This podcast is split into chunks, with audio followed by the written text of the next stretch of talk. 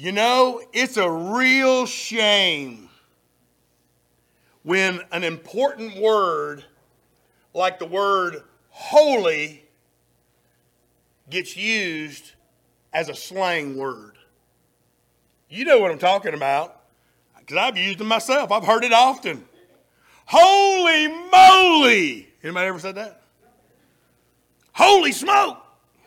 Holy cow! Holy mackerel! Holy Toledo! Oh, he's just a holy roller. That's how he rolls, amen. Even Christians have kind of lost touch with what being holy really means. But if we are going to know God as we should, we must begin understanding God's holiness better. Nearly every book of the Bible touches on God's holiness in some way or another. More than anything else in the Bible, God is called holy. And never more awesomely, if that's a word, than when John recorded some angels. I believe it's on page 1098 in the Bibles in front of you. In Revelation 15:4, John records some angels saying these words. Great and marvelous are your works, Lord God Almighty. Just and true are your ways, O King of the saints. Who shall not fear you, O Lord, and glorify your name? For you alone are holy. For all nations shall come and worship before you.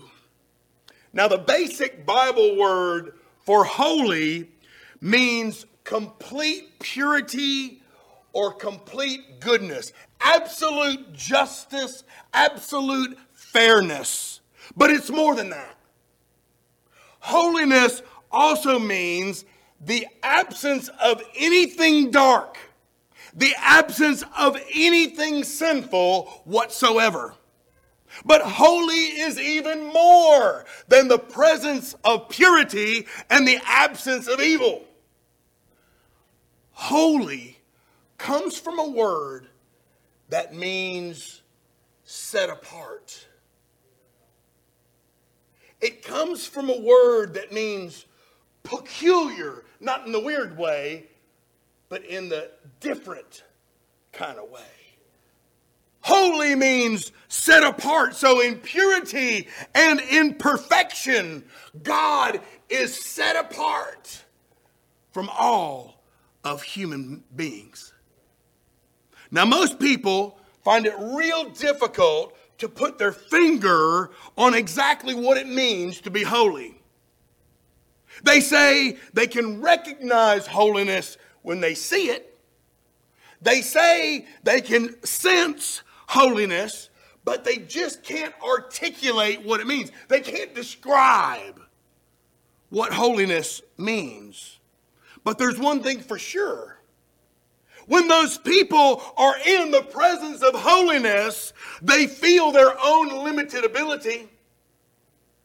When people are in the presence of God's holiness, they absolutely will feel their own sinfulness they will absolutely feel their own lack of purity. Because, friend, you see, that's how it is when we're in the presence of a holy God. We compare ourselves to Him and we find that we are sorely, sorely lacking. But we are not alone. Throughout the Bible, it's been the testimony of many mighty men of faith who found themselves in the presence of a holy God. And they looked as they encountered the presence of God. And I want to share with you a few instances of how they responded when they encountered our holy God. I already mentioned Moses. Moses encountered our holy God soon after that burning bush experience atop Mount Sinai where God gave the Ten Commandments to Moses. Moses said, God, please show me your glory. Show me your holiness. Now you think that Moses had seen enough of God's glory. You think that by the ten plagues that were sent on Pharaoh and by dividing the Red Sea and making water come from a rock and manna come from heaven and quail come down for his people, you think that Moses had seen enough of the glory of God. But Moses wanted more. I pray you've come to this place this morning wanting more. That you want to see more of the glory of God being manifest, not only in the life of this church, but in your life as an individual believer. Please show me your glory today, God. Show me your holiness. Now, Moses didn't get to see all of God's glory, but God was faithful enough to give him a little glimpse. You know the story. God said that he would pass by in front of Moses, but that he would shield Moses' view with his hand. And then when he passed by, Moses could then look and he could see God passing by. And it's a good thing that Moses didn't see all of God's glory because according to the Bible, he would have been dead. But when Moses came down off that mountain, his face shone with the Shekinah glory, the reflected glory of God, so much that he had to cover his face with a veil. He was so bright and shiny. Get this. Even a partial revelation of the holiness of God changes you physically even a partial revelation of God's holiness will change how people see you. It transformed Moses. And furthermore, God's holiness became immediately visible to everybody who saw him. Listen to me, friend. That should be the case with you and I. When we see the holiness of God, we should be changed, transformed immediately. And everybody should be able to see God's holiness through the life we live. Moses encountered it. But the prophet Isaiah also encountered the holiness of God. And Isaiah's encounter with the holiness of God was probably the most dramatic of all these encounters. During the year that the great king of Israel, Uzziah, died, Isaiah was in the temple, and here's what he's praying. He's praying, Oh God, what are we going to do now that our great king of 52 years has died? Oh, what are we going to do now? And while Isaiah was in prayer, God showed him who was truly the king of Israel. The Bible says that Isaiah saw the Lord sitting on a throne Who's the king? God's the king. And as Isaiah saw the Lord sitting on a throne, the, the whole trail of his robe filled the entire temple. Now I watched the coronation of King Charles a little bit yesterday, and it took it took five little boys carrying the back of his robe as he walked through the coronation process. Y'all, it's going to take five million people to handle the robe of God when we see him in the temple in his worship place. And that's not all. God's countless subjects, the seraphim angels, the Bible says, were all crying out. Now, picture this, y'all. God is in his temple. He's in the throne room. His, his robe is trailing everywhere. And now you got seraphim angels on top, below, to the right, to the left, diagonal, all around 360 degrees. And all those angels are all crying out the same thing. They're all saying, Holy, holy, holy is the Lord God Almighty. Woo! Holy, holy, holy is the Lord God Almighty. The whole earth is filled with his glory. When Isaiah saw that, the only way that Isaiah could respond to this overwhelming revelation of God's holiness was to say, Woe is me! I am undone. Woe is me! I am so far from that. I'm doomed. I'm a dead man. I'm doomed. I'm a man filled with sin. I'm a man with unclean lips, and I, I, I live amongst people with unclean lips. You see, the only attribute of God that is repeated three times back to back is holy, holy, holy. Would you say that with me? Holy. Holy. Wow. Upon witnessing this glimpse, just a glimpse, mind you, of the Lord's holiness, Isaiah responded the same as everybody else. I'm so unworthy to see this. I'm so unworthy to be here. But Moses and Isaiah weren't the only ones to encounter the holiness of God. The Apostle Paul also encountered the, the holiness of God. See, before becoming the Apostle Paul, the fellow's name was Saul. And Saul was on a seek and destroy mission to try to snuff out the first churches. But on one such mission to Damascus, a bright light comes down from heaven. It shines down on Saul, and Saul fell to the ground in response to the holiness of God. He didn't realize it at first, but he was being confronted by the risen Lord Jesus Christ in all his glory, in all of his holiness. And that experience blinded Saul. It hammered him physically. But listen, it also ultimately converted him to faith in Christ, which means that it changed him spiritually.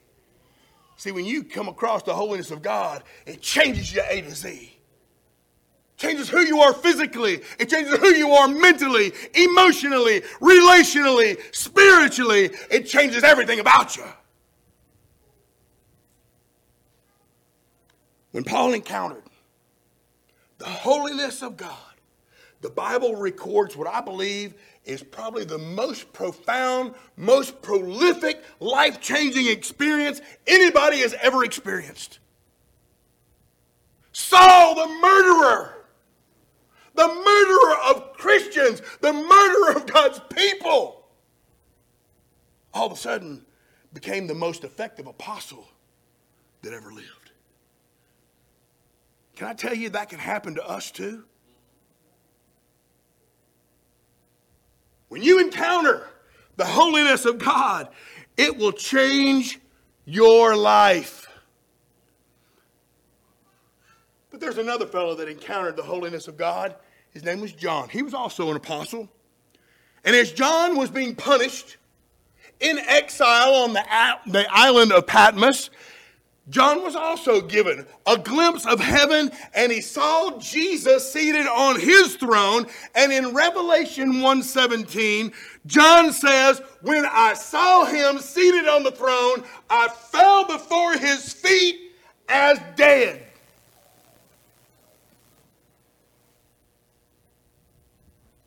He was out.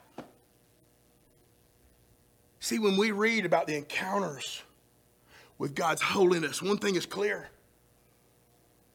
Ain't none of us ever seen the holiness of God like that. Do you think you've seen the holiness of God like that? I ain't never seen the holiness of God like that. That being the case, what should be my response? to God's holiness? What should be your response to God's holiness should you encounter it? When you're surrounded by God's glory, what will your heart feel? Will you dance for Jesus or in awe of Him be still? Will you stand in His presence or to your knees will you fall? Will you be singing hallelujah or will you be able to speak it all? Like you, I can only imagine. What happens when we encounter the holiness of God? Well, one thing's for sure. When we understand God's holiness more clearly, certain things will become true of me and you.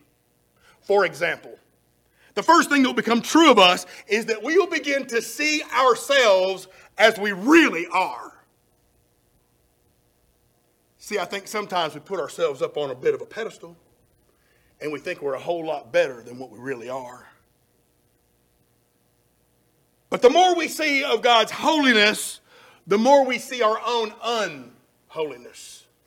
The more I see God's holiness, the more I see my own unworthiness. The more I see God's holiness, the more I see how far I fall short. Romans 3:23 kind of says it all for me. That all have sinned and fall short of the glory of God. The more I understand God's holiness, the more I agree, God, I have missed the mark. The more I see God's holiness, the more I agree with God, I have fallen so, so short. I liken it to shooting a bow and arrow. I've got my arrow drawn, and I got my target right smack at the bullseye, and I let her go, and my arrow does this. Totally misses the mark. And so I redraw my next, my next arrow. And I've got my eye on the bullseye, and I'm getting ready, and I let her go, and my arrow does this. It falls short. It misses the mark. That's me when I encounter the holiness of God. And as long as I'm falling short, I can never fellowship with God, listen to me, on the basis of who I am or on the basis of my own life. The best I can offer God is the filthy rags of righteousness that I got. That's all I got to offer Him on my own.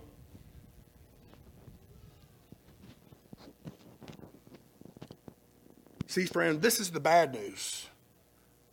This is the bad news that we must understand before the good news of the gospel can make any sense to us. We got to understand the bad news.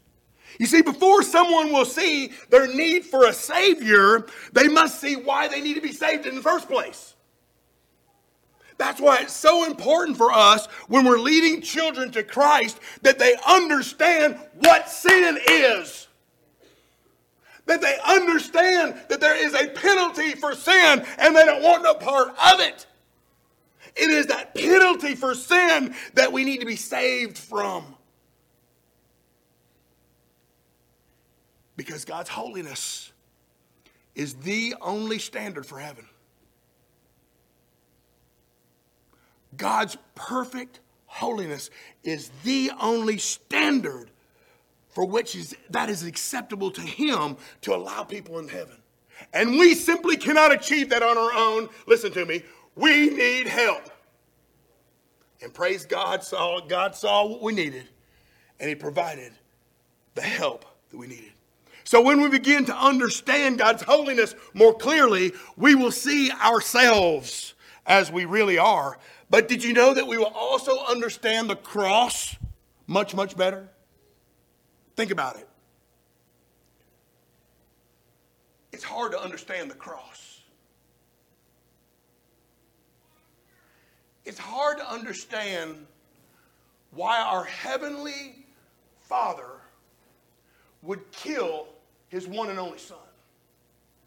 That's what he did. He allowed him to be killed.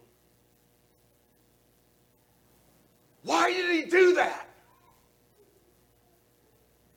Why did the Father allow the Son to be killed? Friends, let me tell you, it all has to do with the holiness of God. If you don't understand the holiness of God, the cross of Christ will never make sense to you. Jesus came to provide unholy people access to a holy God. Had Christ not died for our sins, had he not died for our unholiness, we would have remained in our sin and we never, ever would have gained access to our holy God in heaven. It couldn't have happened. The Bible says that God, in his holiness, could not even, could not even look upon the cross as his son hung there, shrouded in our sin. He couldn't even look at it. Do you think he's going to allow you into heaven without Christ? Jesus did carry the sins of the world. He did it by carrying the sins on his body so that you and I might be made holy through him. It's like Jesus was weaving a set of holy clothes for me and you to wear for when we appeared before the Father. We needed his holiness. And now, when the Father looks at you, when the Father looks at me, He doesn't see my unholiness anymore. He sees the holiness of my Lord and Savior Jesus. Praise God. He provided the way for me to go to heaven. And listen, friend, that, that is the whole purpose for the cross. That is the whole purpose for the cross to provide the holiness that God demanded. And the Bible puts it this way in 2 Corinthians 5:21. Paul said to that church, "For God made Jesus who knew no sin perfectly holy to be sin for us, we who are perfectly unholy, that we might become the righteousness of God in him." You see, when we begin to understand the holiness of God more clearly, we'll see ourselves as we really are, but we'll also understand that cross a little bit better. But there's something else that will happen. We will begin to worship God in a way that He deserves. It won't be clocking in on a Sunday morning, clocking out at 1205. You'll start worshiping Him the way he deserves. You see, there's a definite connection, friend, between being exposed to the holiness of God and worshiping him. Let me give you a couple examples from the Psalms. In Psalm chapter 30, verse 4, David writes, Sing praise to the Lord, you saints of his. Give thanks to the remembrance of his holiness you're here to remember the holiness of God. And then in Psalm verse 47, the psalmist writes, Sing praises to God, sing praises. Sing praises to our King, sing praises. For God is the King. Isaiah learned that. God is the King of all the earth. Sing praises with understanding. God reigns over his nations. God sits on his holy throne. And then the psalmist wrote in Psalm 99 The Lord reigns. Why does he reign? Because he's the king. The Lord reigns. Let the people tremble. Let them praise your great and awesome name. He is holy. Exalt the Lord our God and worship at his footstool.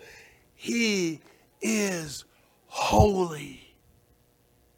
You see, just like love, worship is more like a verb than a noun.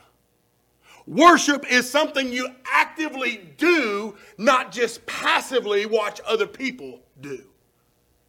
It's something you do. All four of those men that I mentioned earlier all worshiped God when they saw the holiness of God. So, what should we do then when we're exposed to the holiness of God? Do we just come to church on Sundays and participate in a worship service? Is that it? I say that if you really understand God's holiness, our whole life will be affected. Our whole life will be a non stop act of worship. You see, friend, everything, everything in your life, your money, your job, your hobby, your words, your, your relationships, your attitudes, everything should be affected by the holiness of God. You are His, purchased by the blood of His Son. And when we begin to understand God's holiness, when we begin to understand it more clearly, we'll begin to worship Him like He deserves. But then we'll also begin to cultivate habits of holiness ourselves. Are you seeing the progression here? The biblical progression. We see ourselves as we are. We begin to understand the cross a little better. When we understand the cross better, we begin to worship Him as He deserves. And then we say, that's not enough. I got to change. So I start cultivating and incorporating habits of holiness in my life. Why? Because I recognize and I am appreciating the holiness of God, and therefore I am motivated to become holy myself. I want to be like my Jesus. I want to be like him. Peter said it this way in 1 Peter 1:15, "But as God who called you is holy, you also be holy, listen to me, in all your conduct." Because it is written, Be holy, for I am holy. And I'll be the first one to acknowledge that ain't none of us going to ever be as holy as God. But remember what holy means. Holy also means to set yourself apart. I can't be as holy as God, but I can certainly set myself apart from the world that I live in. I can certainly set myself apart for the purity of God, for the goodness of God, and to obedience to God. As God is holy and set apart from humanity, so I, so you, should be holy and set apart from the world in which you live. You see, we gotta we gotta learn to walk and chew gum at the same time. We must learn to be separate from the world, but we still got to be an influence on the world in which we live. We got to do both. We've got to do both. And when we begin to understand God's holiness more clearly, we start cultivating these habits of holiness within our own lives as parents, as husbands and wives, as co workers and friends other people start looking on us and they see our face shining like Moses. And they say, hey, she has seen the holiness of God. He has been exposed to the holiness of God. He's different, he's set apart. But when we begin to understand that holiness more clearly, one thing that we will see and trust is that one day we're going to be like him. I can't speak for you, but the more I learn about God's holiness, and I am still learning, the more I learn about God's holiness, the more I yearn. I'm a poet and didn't even know it. The more I learn, the more I yearn. The more I yearn for the day when sin will no longer be a part of my life. How about you? The more you learn, the more you yearn for the day when sin will no longer be a part of who you are. Friend, I cannot wait cannot wait to be with God in heaven where I can love on Him and where I can worship Him, where I can honor Him in holiness. I can't wait.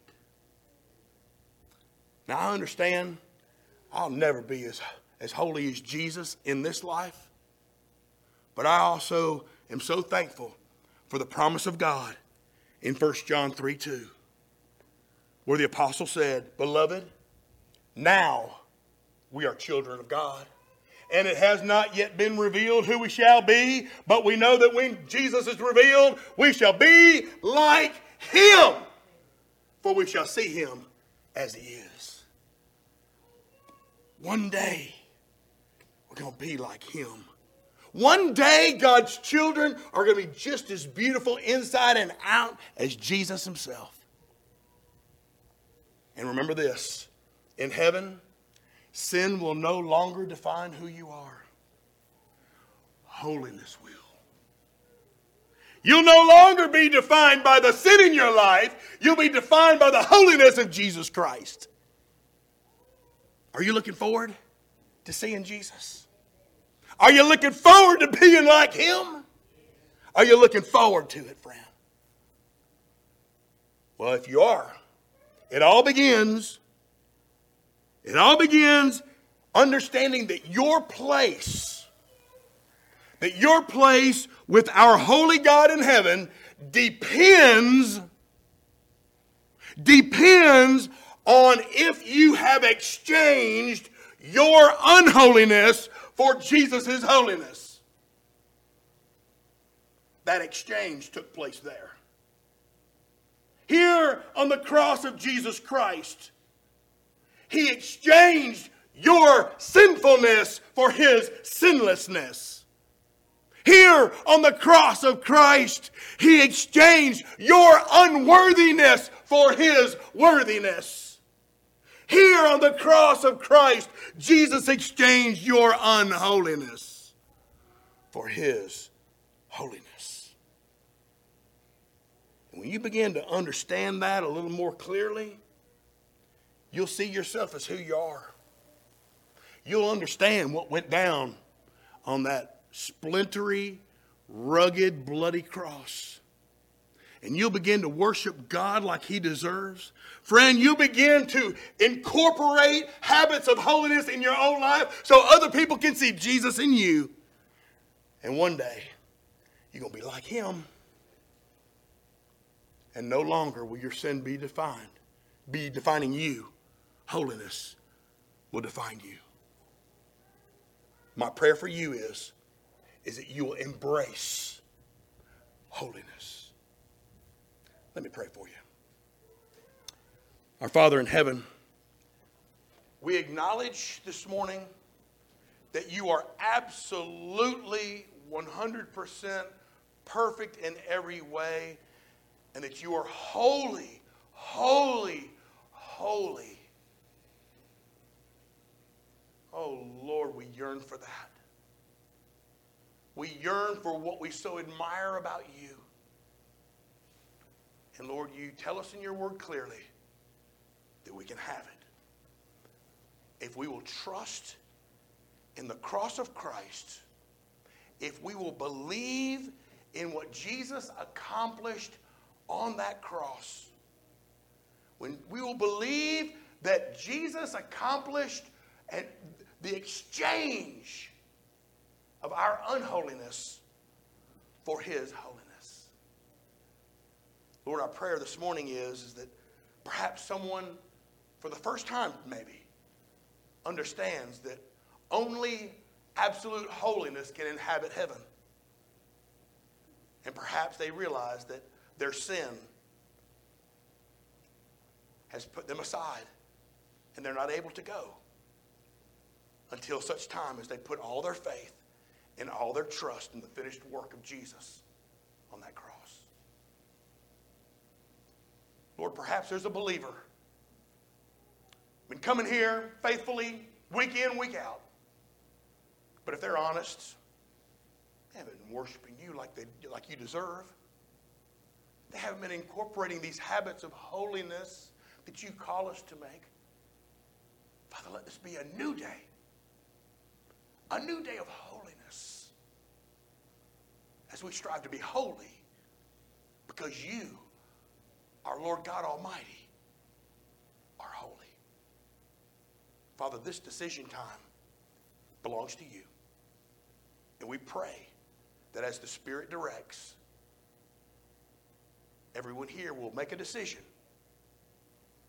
about holiness, your holiness. We embrace it this morning in Jesus' name. And all God's people said, Amen. Amen. Let's all.